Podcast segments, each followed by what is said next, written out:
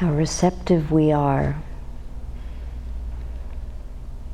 to the sound of the bell in such a way receptive with a clarity and openness,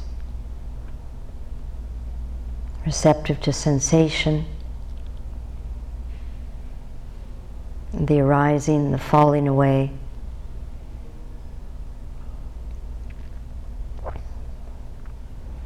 These are the qualities that we cultivate in this practice.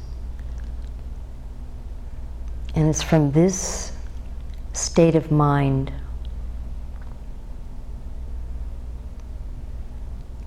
this kind of tranquil, steady state. From there, we can begin the exploration of the breath. For when we explore the breath, the pranayama practice, it carries with it whatever quality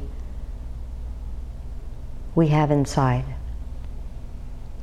So initially, we cultivate, we evolve into this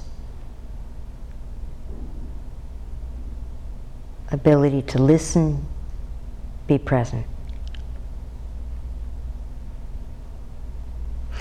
Bend your left knee. Turn to your right side. Rest quietly for a moment.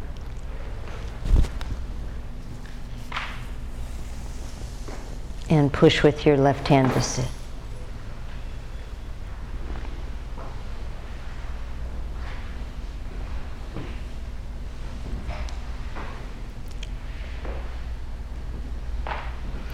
Okay, I'm going to end with just several short readings. Okay, from Light on Pranayama.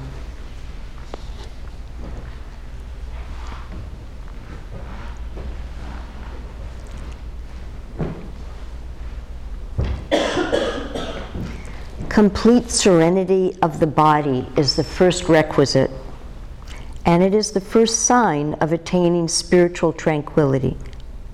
There's no emancipation of the mind unless there's a feeling of serenity in all parts of the body.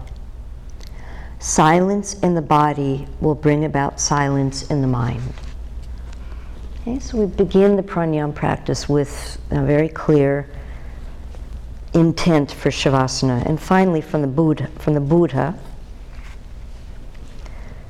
master your senses, what you taste and smell, what you see, what you hear. In all things, be a master of what you do and say and think. Be free. Are you quiet? Quieten your body, quieten your mind. By your own efforts, waken yourself, watch yourself, and live joyfully. Follow the truth of the way, reflect upon it, make it your own, live it. It will always sustain you.